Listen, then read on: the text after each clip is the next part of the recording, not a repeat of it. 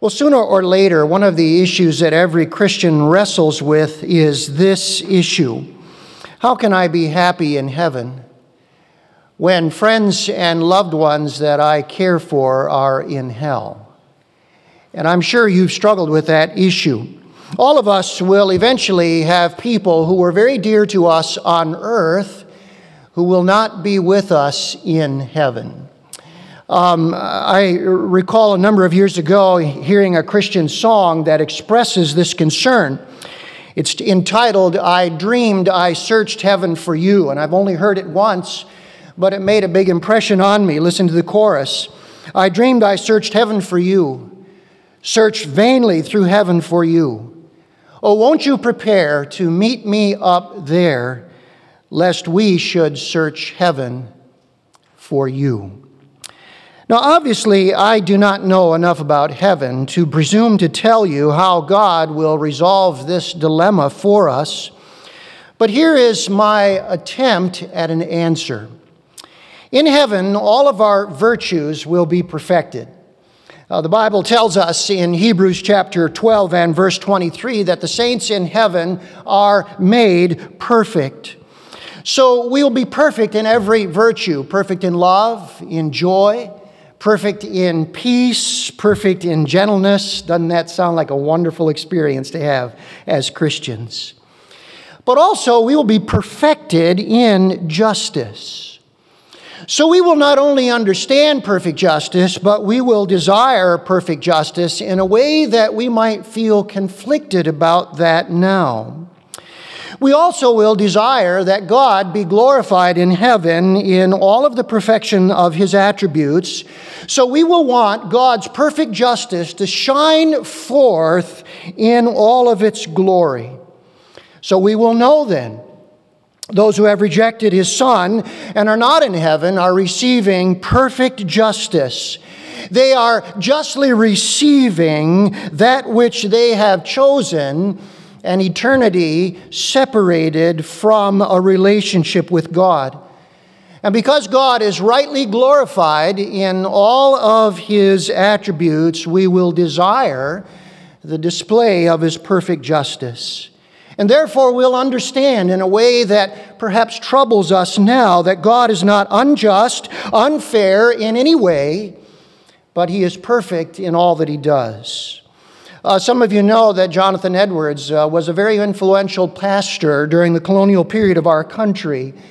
And Pastor Edwards uh, put it this way He said, When the king comes to judgment, our consciences will be perfectly enlightened and convinced by the all searching light we shall then stand in.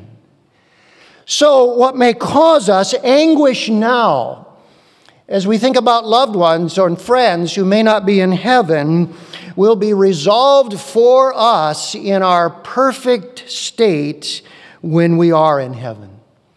Now, the reason that I share all of this with you this morning is we're coming to the final attribute of God in Psalm 139, and that attribute is his justice. You see, Psalm 139 was written out of David's personal anguish. He was experiencing severe persecution. And here's apparently what was happening. Apostate Jews outside of the land of Israel opposed David as king, and they questioned his loyalty to God. They wanted to see him killed in a military coup d'etat, and they did all of this with religious pretense. Uh, they said about themselves they were the true representatives of God. David was an infidel, and they were calling for a jihad against him. And in the midst of his hurt, his pain, his frustration, David found encouragement in the knowledge of God's justice. Now, some of the things that we're going to see David says today are very hard for us to read. He says, I hate them with complete hatred. Now, I know just from my years in Sunday school as a little boy, you're not supposed to hate anyone. And so when we read this, we say, What in the world is going on? Well, what David is doing is he is teaching us in this section of the psalm about God's perfect justice. What we will understand perfectly someday in heaven is written for us now in the pages of Scripture. And David tells us there are two encouraging truths that we can bank on and rest in about God's justice. This morning, I want to look at the first one. And then in a subsequent message, as we close out this psalm, we'll look at the second one, all right? So take your Bibles with me and turn to Psalm 139, and I want to read the final section of this glorious psalm, starting in verse 19, and you follow along with me, all right? Notice what David says Oh, that you would slay the wicked, O God. O man of blood, depart from me. They speak against you with malicious intent. Your enemies take your name in vain. Do I not hate those who hate you, O Lord? And do I not loathe those who rise up against you? I hate them with complete hatred. I count them my enemies. Search me, O God and know my heart. Try me and know my thoughts, and see if there be any grievous way in me, and lead me in the way everlasting. Now, here's the truth we want to look at this morning. We can be sure of God's justice. We can be sure of God's justice. Is God's justice real to you? It very clearly was real to David. This is one of the most intense descriptions of the justice of God in the Bible, and it really answers for us a very simple question What kind of a judge is God? What kind of a judge is God? And I want you to notice that the first answer that David gives to us is God is the supreme judge. He is the supreme judge. When David says in verse 19, Oh God, he uses a Hebrew title for God that is the title Eloah. Eloah is a variant form of the title Elohim, and it refers to God as the sovereign creator who has all authority. So I want you to notice right away what David is doing here. He is saying that God is the supreme judge and he is committing judgment of the wicked into the hands of God. He says right at the outset, Lord, this is your responsibility. This goes to a much higher court, says David, than I am capable of. You see, the Bible teaches us that God is the creator and sustainer of all things. And because He is, He knows exactly what He is doing. And in His time and in His way, He will bring about perfect justice.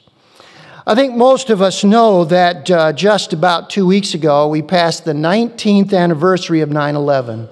Isn't it amazing to think? It's been 20 years since that horrific event happened, and multitudes were murdered on that day. You might recall, if you were alive then and were watching the news events, that days after 9 11, Billy Graham spoke at a memorial service in Washington, D.C., for, uh, in memorial to the dead. And this is what he said He said, I, I don't know why God allowed this to happen. And when I heard him say that, I thought that not only shows great humility, but it's good theology. It's good theology. Because we do not know why tragedy befalls some and not others. And we do not know why evil doers who uh, do the most horrific kinds of evil are often successful. But what do we know? We know that God is Eloah, don't we? We know that God is Eloah. He is the supreme judge, and he will bring every deed into justice. And so that's the starting point as David teaches us about the justice of God. Now, here's the second answer to that question what kind of a judge is God? God is a self controlled judge. God is a self controlled judge. The very fact that we have a petition like this, oh God, slay the wicked. I hate them with a perfect hatred. I loathe those who rise up against you. The very fact that we have a petition like this shows that God's anger and wrath is not like ours. There is really a sense of impatience here in David's cry. Oh, that you would slay the wicked, oh God. David wants to see God's justice demonstrated when? Now. Now. It's so important for us to understand God's anger is totally different from ours. His anger is always self controlled. Our anger, so much of the time, is not. So much of the time, when we are angry, our anger is personal, it's emotional, it's vengeful, vindictive, it's impatient. But God is never, ever like that. His anger is always a self controlled anger. Just about three miles from our church, we have a state prison complex. And I'll never forget when I was in the orientation session to be a part of uh, volunteering in the prison that the chaplain, Greg Van Hardesveld, said these words to us. He said, This is a very bad neighborhood. You don't forget those words. This is a very bad neighborhood. And what he was telling us is when you come in to volunteer, I want you to understand there are very bad people in here. But I want to say this morning to us I'm glad God is patient with those people. Because if God is patient with them, then God will be patient with me, won't He?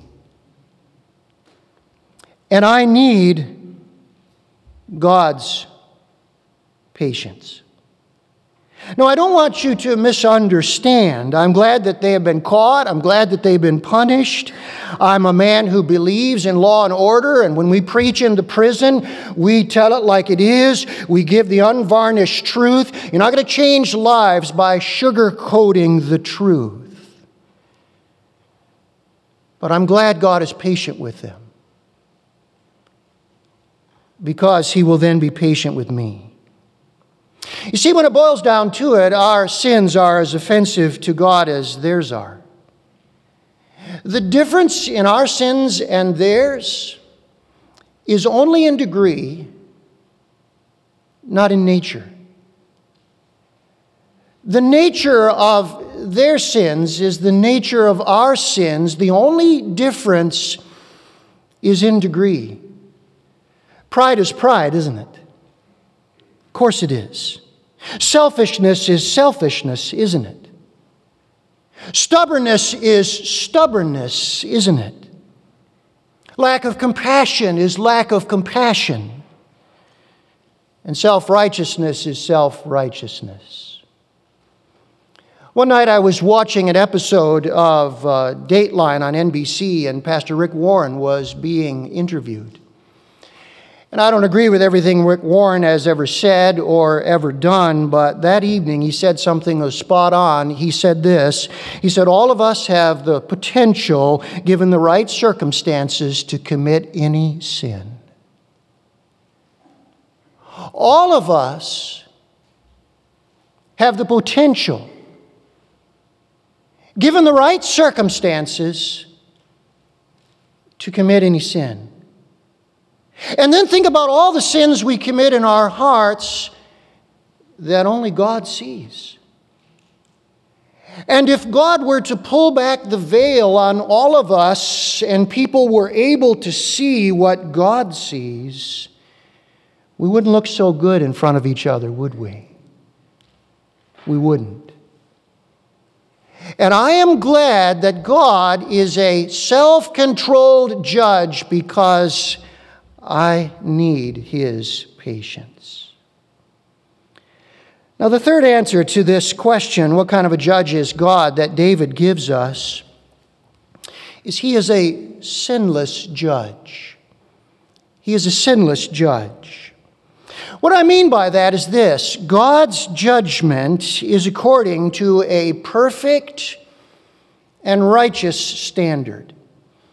When we read in the Bible that God is a God of wrath, we must always understand that it is a holy wrath.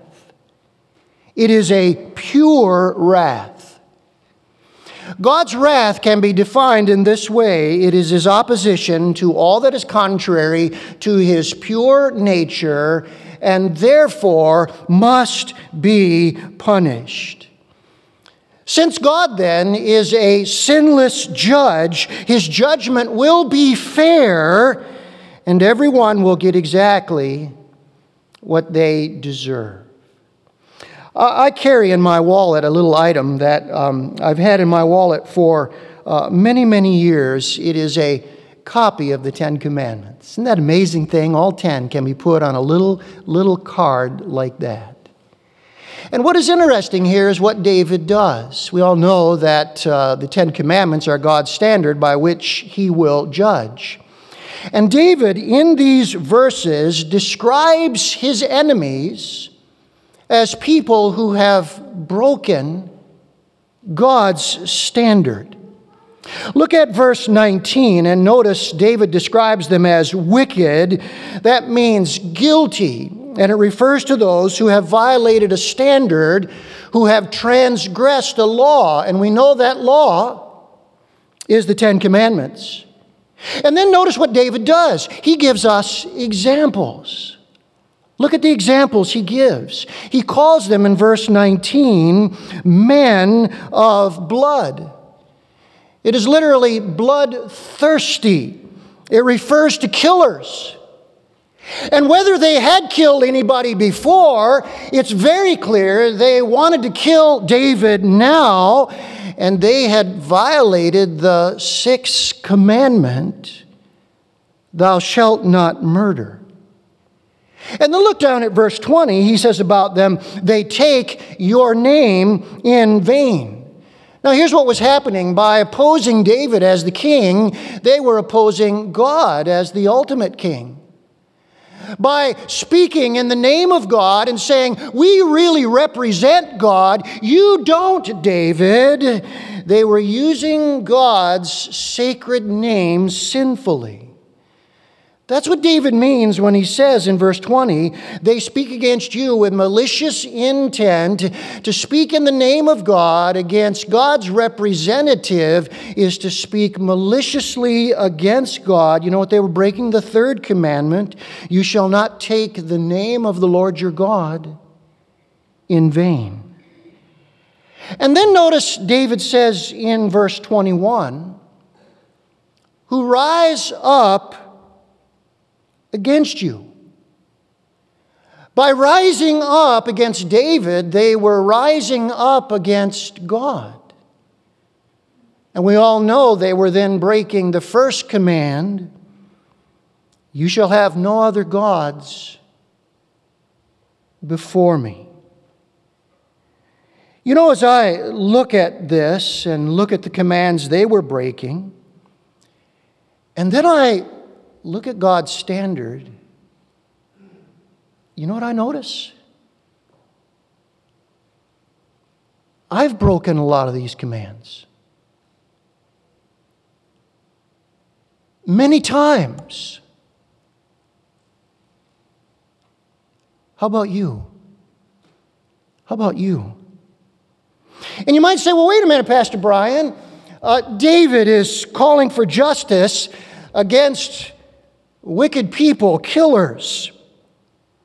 Pastor Brian, it sounds like you're preaching to us.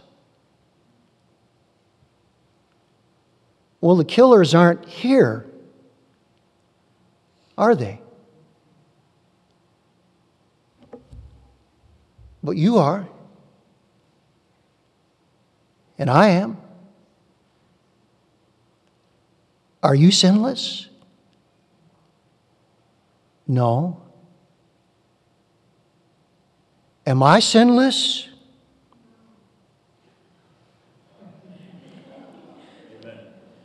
Amen. Out of the mouth of babes, you have ordained praise. Amen.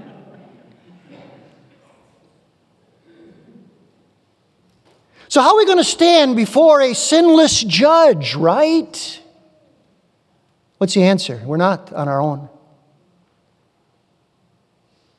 We're not on our own. And the reason we're not on our own is because the last answer to this question what kind of a judge is God? He's a separating judge.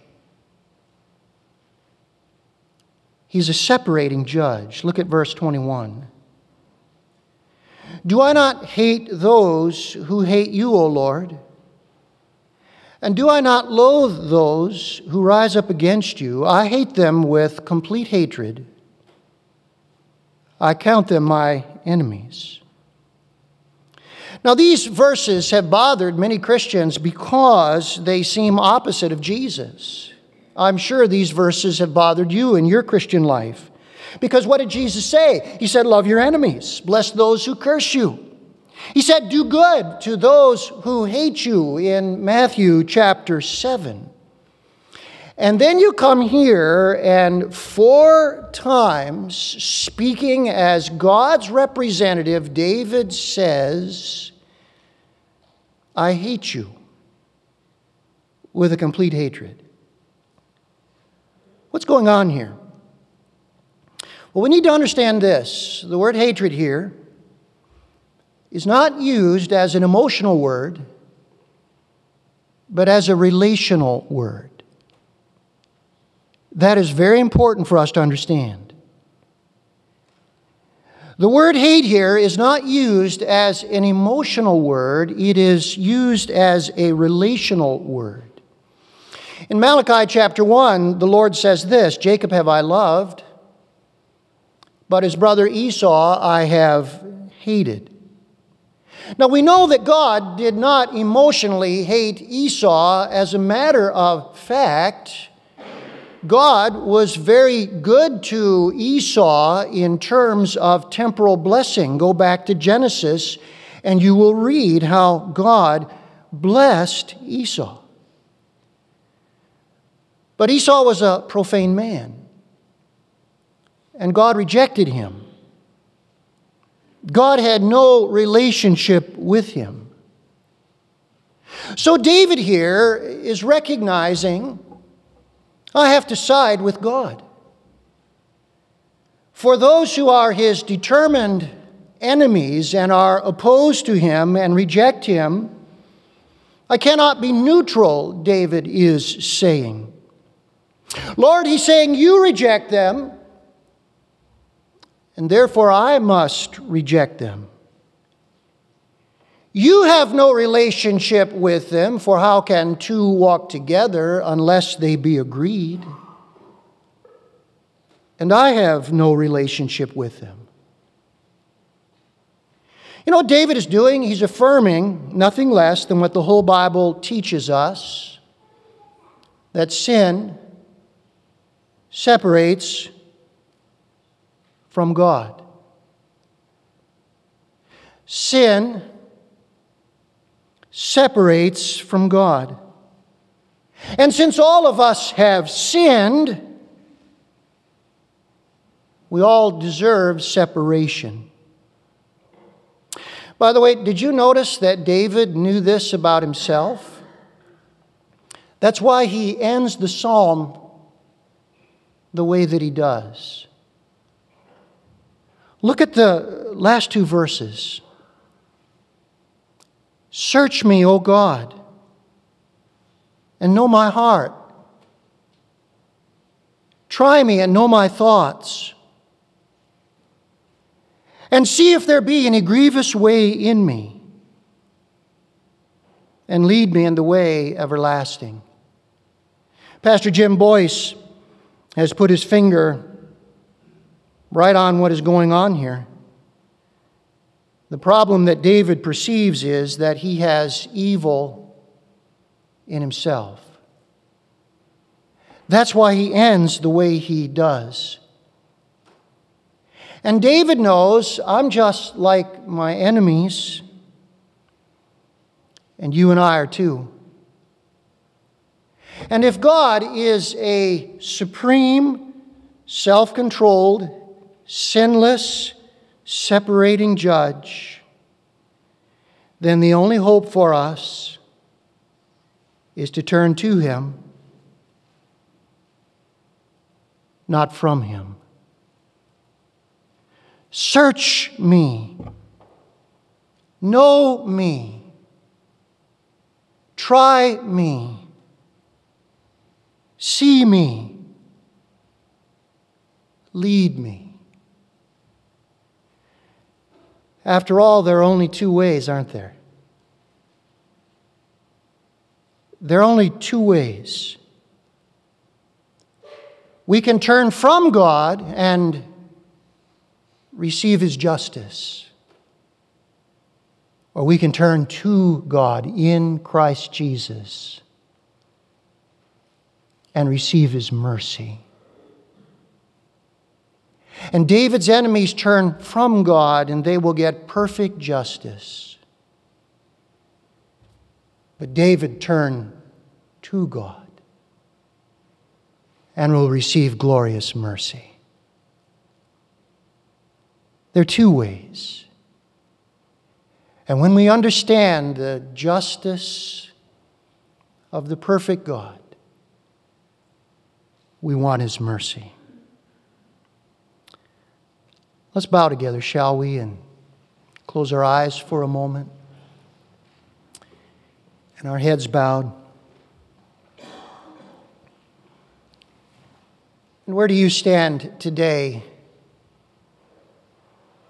on the two roads?